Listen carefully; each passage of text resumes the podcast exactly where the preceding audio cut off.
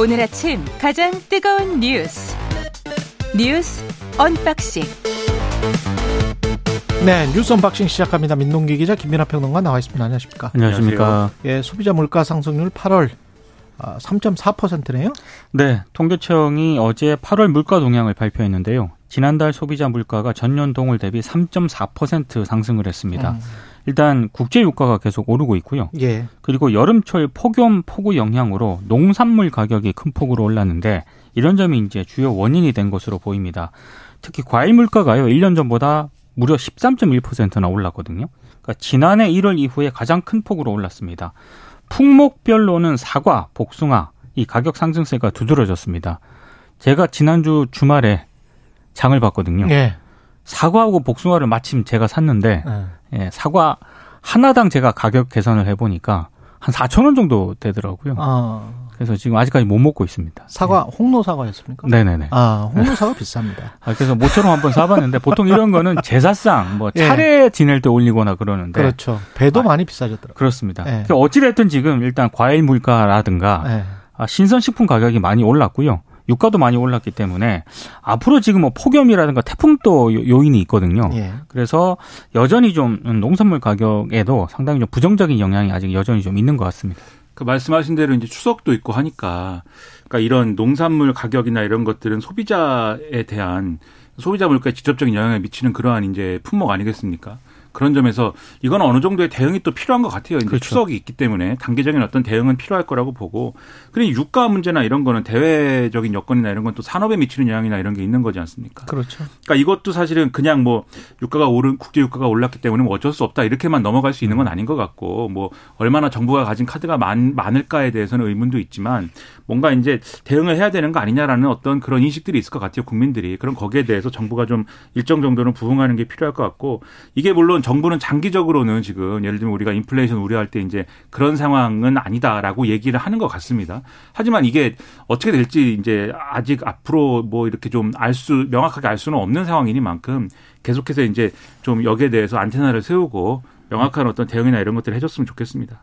정부가 할 수 있는 일이 뭘까요? 그 제가 누차 그 윤석열 정부 취임하고 바이든 대통령과 한국에서 회담을 하고 네. 그때부터 계속 주장을 했었던 것은 사실은 환율을 조금 신경을 많이 좀 썼으면 좋겠다. 수입 물가 상승은 결국 환율 때문이기 때문에 그때 그 뭡니까 어 달러와 음. 좀 트레이드를 해서 우리가 안정적으로 달러를 확보할 수 있는 그런 방안들을 그때 마련을 해놨더라면 아니면 그 이후에라도 음. 제네 델런이 한국이 좀 진짜 힘들면 뭐 돈을 좀 빌려주겠다. 네. 뭐 통화 수합을 해주겠다 그런 이야기를 했었었잖아요. 네. 근데 사실은 뭐 지나고 나서는 이제 뭐 지금은 뭐 한 천삼백 원대가 아주 만성적으로 음. 구조화된 음. 그런 상황이기 때문에 그게 우리 서민들 입장에서는 한국 국민들 입장에서는 늘 힘들어져 그렇죠. 버린 상황이거든요. 음. 그러면 그때 그런 것들을 했었으면 그거에 외교의 어떤 실적이 업적이 되는 거거든요.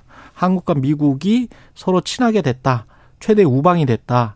핵무기로 우리를 뭐 유사시에 어떻게 해준단다.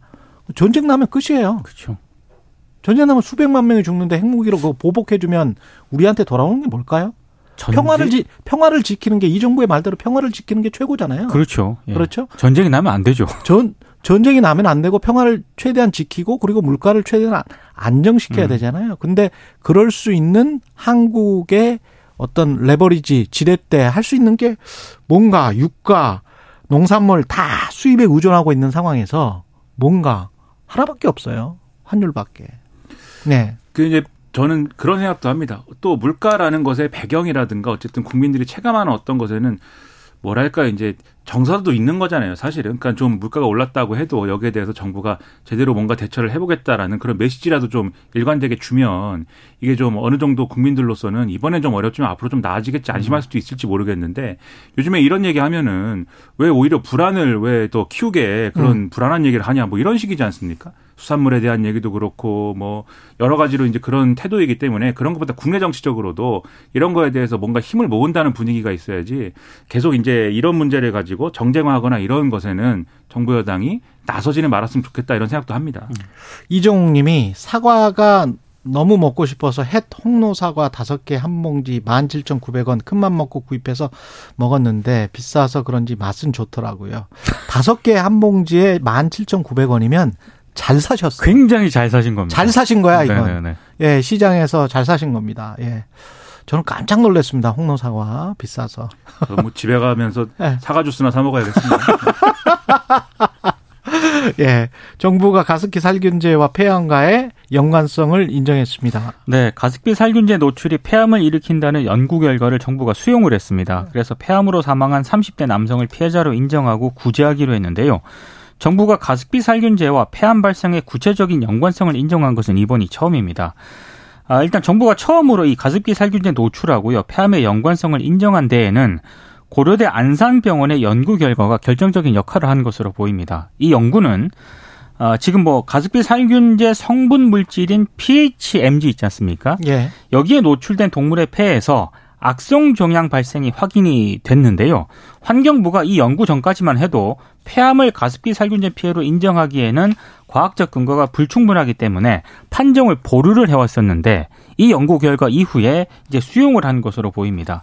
일단 환경부는 어, 이건 이제, 어, 가습기 살균제하고 폐암 발병의 연관성을 일단 인정을 하긴 했는데, 가습기 살균제 사용 뒤에 폐암이 발병을 했더라도, 음. 다른 유발 요인이 있을 수 있기 때문에, 개별 폐암 피해 판정 시에는 사례별 검토가 필요하다라는 입장을 밝혔거든요. 예. 그러니까 이거는 개별 심사를 하겠다라고 하는 그렇죠. 건데 예. 이건 피해자하고 유족들의 요구하는 조금 어긋나는 그런 부분입니다. 이 피해자하고 피해자 유족들은 신속 심사를 요구를 하고 있거든요. 예. 이 신속 심사를 하게 되면은 피해자의 뭐 자료 제출이나 진술 없이 건강보험공단 자료 등을 이용해서 신속한 심사가 이루어지는데 개별 심사를 하게 되면은 뭐 이런 뭐 자료라든가 진술을 참고해 가지고요. 몇 년 걸리죠, 이거. 전문 위원회가 심사를 해서 피해자를 인정하는 방식입니다. 그래서 예. 말씀하신 것처럼 구제 여부를 결정할까지는 굉장히 오랜 시간이 소요가 되기 때문에 이 부분은 여전히 지금 유족들이 어, 좀 신속 심사로 해달라라고 요구를 하고 있는 상황입니다. 그러니까 이게 뭐 폐암과의 연관성이 이렇게라도 인정이 됐다라고 하는 게 거의 뭐 10년 이상 걸린 않습니까? 아, 그렇습니다. 문제가. 예. 그러니까 과학적으로 그 당시에도 어 과학적으로는 이게 폐암이라든가 당시 피해에 대해서 어떤 연관 정도를 연관 정도가 인정될 수냐에 있느냐에 있어서 이 사측에서도 이 원인 물질을 가지고 우리가 실험을 해봐 실험 사전에 실험을 해봤지만 문제가 없었다라고 주장을 하고 뭐 이런 다툼들이 있었던 거거든요. 그러니까 꼭 이렇게 피해자가 생겨야 이런 것들이 이제 피해로 인정이 되고 그것도 아주 장기 장기화돼 가지고 뭐 이게 사회적 어떤 비용을 크게 치르고 이렇게 결정이 되는 그런 상황을 보면서 좀 느끼는 게 있어야죠. 예를 들면 지금 뭐 후쿠시마 오염수 오염수 뭐 문제나 이런 것들도 뭐 과학이 아니고 괴담이다 이렇게만 얘기를 하지 음. 않습니까? 음. 과학이라는 건 계속해서 이렇게 업데이트 되는 것이기 때문에 그 점을 고려해서 좀 얘기를 많이 했으면 좋겠다라는 생각이고요. 지금도 사실 이제 불충분한 거 아닙니까? 이 환경부의 이런 어떤 이 방침대로면 개인이 갖고 있는 어떤 특성들에 의하여 이러한 이제 가습기 살균제와의 폐암 연관성을 다 개별적으로 다 증명해야 되는 그렇죠. 거잖아요. 음. 그러니까 가장 연관성이 입증되기 쉬운 사례가 담배도 안 피우고 뭐 뭐도 안 하고 뭐도 안 하고 해서 폐암이 유발될 다른 원인이 없는 경우에 이렇게 인정이 되는 것이고 그 외의 경우에는 인정 안 해줄 수도 있고 뭐 이런 거 아닙니까? 그런 그런 시스템으로 과연 이제 이러한 가습기 살균제 피해와 같은 이러한 일을 막을 수가 있겠는가? 또 벌어진다고 할 때, 또 벌어질 수 있는 가능성이 있다고 할 때, 그래서 이런 문제에 대해서는 오히려 좀 이 애초에 이런 물질을 쓰는 거에 대해서 신중하게 결정을 해야 되고, 그 다음에 일이 벌어졌을 때는 오히려 과단성 있게 좀 피해를 인정하고 이런 것들이 일반화돼야 되는데 오히려 반대인 것 같아서 여러모로 좀 우려가 됩니다. 한 가지만 지적하고 싶은 게 이럴 때 시민사회의 독립적인 어떤 연구원이랄지 기구랄지 이런 것들이 있는 게 얼마나 중요한지를 알 수가 있어요. 여기 그렇죠. 고려대학교 안산병원에서 지금 가습기 살균제 보건센터에서 수행한 연구 결과 맞습니다. 때문에 이렇게 된 거잖아요. 네. 근데 만약에 정부나 아 국가가 운영하는 그래서 정부의 눈치를 보는 것 같은 그런 것들로 사회가 모두가 다 구성이 돼 있을 때 이거는 경제도 마찬가지고 모든 것들이 다 마찬가지입니다. 네. 이 의료도 마찬가지고요. 또는 뭐 기업들이 운영하는 걸로 그렇죠. 돼 있을 때 그 사회에서 제대로 객관적으로 또는 소비자나 약자를 위해서 판단을 해줄 어떤 기구가 있을 것인가. 근데 상당히 한국이 부족합니다. 음. 그런 그렇죠. 그런 측면이 굉장히 부족합니다. 그러니까 애초에 가습기 살균 예. 이제 피해 자체도 시민 사회가 문제 제기하면서 이제 쟁점화 됐던 거고 그렇죠. 음. 그때 큰 역할을 했던 교 이 어떤 학자들이 소수 있었거든요. 그렇죠. 그분들 지금 이제 예를 들면 이후에 라돈 침대랄지 이번에 후쿠시마 오염수 방류랄지 이런 거에 다 여전히 우려를 표명하고 있는 그런 상태고 예. 그런 것인데 사실 이분들이 숫자가 많지 않고 그렇죠. 또또 이분들 중에 대표적인 분은 이제 고령이 되셔서 음, 앞으로 그렇죠. 역할이나 이런 것들도 한계가 있고 해서 앞으로 시민사회 역할이 더 커져야 이런 것들이 가능할 텐데 저러모로 이제 나라의 분위기나 또 정부의 어떤 태도가 오히려 시민사회를 위축시키고 그렇죠. 네. 뭐 인정 안 하려는 그런 태도여서 그런 네. 것도 우려가 많죠. 이게 공적인 기관이고요. 그리고 국가의 기관 그러니까 정부의 기관은 다른 거예요. 그렇죠. 정부 거예요, 정부 거. 네. 정부는 정부의 그 이익이 또 달리 있습니다. 네. 그걸 국가의 이익과 혼동하면 안 됩니다. 우리 사회, 우리 민주주의의 가장 큰 병폐 중에 하나가 그걸 혼동하시는 분들이 심지어는 정부 관료나 국회의원들 중에도 일부 있는 것 같아서 제가 지적해 드렸습니다. 예, 전혀 그, 그거는 자유민주주의와 관련이 없습니다. 그렇게 혼동하면 자꾸 국가주의로 가게 됩니다. 그 대정부 질문 첫날에 오염수하고 홍범도 흉상 이전 관련해서 여야 공방이 있었고요. 여러 얘기가 나왔는데요. 예. 특히 이제 민주당 의원들 사이에서는 탄핵 얘기가 나왔습니다. 그러니까 김두관 민주당 의원 같은 경우에는 윤 대통령이 무도한 폭정을 계속을 한다면 기다리고 있는 것은 탄핵밖에 없다. 그러니까 지금 뭐 공산 전체주의 세력 이렇게 언급을 하지 않았습니까? 그러니까 이게 야당과 시민사회에 대한 사실상의 공격인데 이렇게 계속 폭정을 한다면은 결국에는 탄핵밖에 없다라는 점을 강조를 했고요. 그리고 서른 의원도 홍범도 장군 흉상 철거와 관련해서 윤석열 정권은 조국 독립을 위해 싸운 독립운동가들과 싸우고 있다. 이대로 가면 결국에는 국민들이 탄핵하자고 나설지도 모르겠다 이렇게 얘기를 했고 그러자 국민의힘 의원들이 강력히 반발을 하기도 했습니다. 음. 이제 국민의힘 의원들은요 윤미향 무소속 의원이 이른바 총련 주최 행사에 참석한 것 등을 두고 국가 정체성을 부정하는 시도다 이렇게 강하게 성토를 했고요. 뭐 권성동 국민의힘 의원 같은 경우에는 어, 조총련이 반국가 단체라고 대법원에서 확정 판결난 사실을 아시냐라고 한덕수 총리에게 물었고 이런 반국가 단체가 주최한 행사에 참석한 사람이 국회의원 자격이 있다고 보느냐 이 질문에 대해서 한 총리가 국회의원으로서는 적절치 않았다 이렇게 답변을 하기도 했습니다. 음. 그러니까 저는 이런 뉴스 보면 너무 답답합니다 요즘에. 예. 그러니까 그 민주당 의원들은 어쨌든 원내 제일당이고 그리고 어쨌든 국회에서 다수당이고 또 어쨌든 간에 지금 야당이긴 하지만은 여러모로 책임을 많이 지고 있는 정당이지 않습니까? 그렇다고 하면 대통령이 이제 취임 1년 좀 지난 이 시점에 어떤 이유로든 간에 이 시점에는 대통령이 마음을 바꿔라 또는 뭐 국정 방향을 바꿔야 된다 이런 주장을 하는 게 맞지 탄핵을 이렇게 쉽게 얘기하면 그러면 논의가 여기에 이 있는 쟁점들이 있지 않습니까? 예를 들면 박정훈 대령 수사 문제도 있을 것이고 지금 뭐 이 얘기하는 정부의 이념 전쟁, 홍범도 장군 흉상 이전도 있을 것이고 다 이런 사례를 개별적으로 다 이게 정부 태도가 옳지 않다 이렇게 각계격파를 해야 되는 건데 야당 입장에서는 그게 아니라 탄핵을 당할 수 있다 이렇게 얘기하면은 그럼 대선에 불복하는 거냐 이 얘기만 또 하는 거예요 한정 없이 그런 구도를 만들어서 총선에 뭐 좋은 어떤 영향이 있, 다고 생각하는지는 모르겠지만 그런 얘기 만들어 가지고 이제 이 공론장에서 좋을 일은 저는 없다고 생각 을 하고 이거는 예를 들면 이전에 국정농단처럼 사유가 명확할 때 이제 얘기하는 게 좋다고 생각하고요. 그다음에 윤미향 의원 거는 저도 이것도 답답한데 그러니까 윤미향 의원이 정치인으로서 조총련 주최한 행사에 가서 이제 그냥 뭐 참가를 했다는 사실 자체는 지금 말씀하셨듯이 정치인으로서는 부적절한 측면이 있다고 봅니다. 근데 이게 그러면 어느 정도의 잘못이냐는 또 따져볼 필요는 있는 거잖아요. 예를 들면 이게 예를 들면 대북 인사와 접촉했거나 뭐 이런 사례여서 법을 위반한 것이면 지금 어느 정도의 처벌을 받는 거냐를 물어보면 통일부는 과태료 사안이라고 얘기를 하거든요. 그렇죠. 과태료 정도 나올 사안을 이게 법 위반이라고 하더라도 과태료 정도가 나올 사안을 이렇게 무슨 뭐 윤미향 의원이라고 해서 무조건 제명 뭐 이렇게 나오는 게 맞냐. 이런 의문이 들고 그 다음에 최소한 윤미향 의원이 그런 행사에 가서 있었다라는 거에 문제 제기를 하려면 간토 대학살에 대한 어떤 정부나 여당의 명확한 문제 제기가 입장이 있어야 돼요. 왜냐하면 일본 사회에서 그 예를 들면 우리 쪽에 가깝다고 얘기하는 지금 민단이나 이런 민단. 데에서는 네. 이 간토 대학살에 대해서 그렇게까지 조총련이 하는 것만큼은 문제 제기 안 했거든요. 그렇죠. 일본 사회에서는 사실이에요. 그렇죠. 네. 일본 사회에서는 조총련이 이걸 주로 문제 제기를 했습니다. 왜냐하면은 음. 우리는 어쨌든 일본하고 국교를 회복을 했고 60년대에 그 이후에 어쨌든 과거사 문제는 잘 얘기를 안 하려고 했기 때문에 이 얘기를 안 한 측면이 있는 건데 음. 북한은 그게 아니었기 때문에 북한과 연계되어 있는 조총련은 이 얘기를 열심히 한 거예요. 근데 간도 그, 그, 그 간토 대학살에 대해서 지금 와서 보면은 보수 언론도 이제 100주년이라고 해가지고 그때 참상을 막 뒤집어야 된다 이런 그렇죠. 얘기 많이 기획해서 쓰거든요. 그렇죠. 그러면 이것은 여기에는 북한 남한이 없는 거고 좌우가 없는 겁니다. 이 참사를 기르는 데 있어서는 음. 더군다나 최근에 일본 극우 세력들이 이 문제에 대해서 오히려 고이케 유리코 도쿄도지사라든가 이런 사람들은 그런 일이 없었다라고 지금 하는 중이에요. 간토 대학살이 없었다라고 하는 거예요. 아예 없었다? 그런 식의 주장까지도 횡행하고 있는 사안, 사안에 대해서는 그러니까 일본 정부는 자료가 불충분하거나 없기 때문에 간도 대학살과 관련해서는 일본 정부의 공식 입장 인정하지 않고 있는 겁니다. 그 중에서도 극우 인사들은 이런 사, 이런 사실이 없다고 얘기를 해요. 그러면 우리가 여기에 대해서 최소한 입장을 갖고 얘기를 하고 문제 제기를 하면서 그런데 문제 제기의 방식이 조, 조청년 집회에 가는 건 아니다. 뭐 이렇게 돼야 되는 거지. 여기에 대해서는 별다른 뭐 얘기도 없으면서 윤미향 의원만 이렇게 때리는 게 국민들이 어떻게 보겠는가. 윤미향 의원이 참석한 그 행사는요. 네.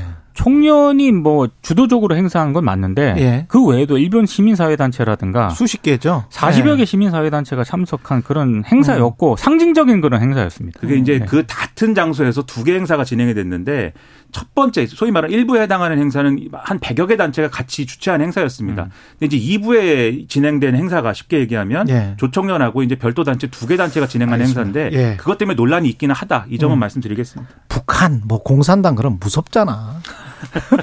무섭게 하려고 하는 거야. 무섭지? 뭐 이러면서. 하지 마. 뭐 이런 이런 이런 거예요. 예. 또리 장군 갑자기 생각이 나네요. 김영호 통일부 장관이 5천만 국민이 모두 주권자로서 권력을 행사한다면 대한민국은 무정부 상태로 갈 수밖에 없다.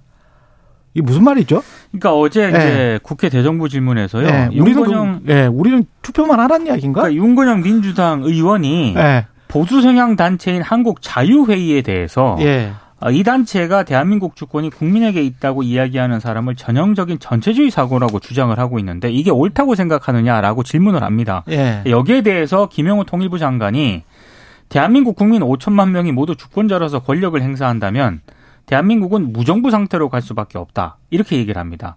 그러니까 무슨 얘기냐면 대한민국 헌법에는 음. 국민 주권론이라는 게 주권의 소재와 행사를 구분을 하고 있는데 예. 국민이 주권을 소유하긴 했습니다만 주권을 직접 행사하지는 않는다라고 하는 게 김영호 통일부 장관의 주장이거든요. 예. 그러니까 여기에 대해서 윤건영 의원이 전형적인 뉴라이트 사고 방식이다.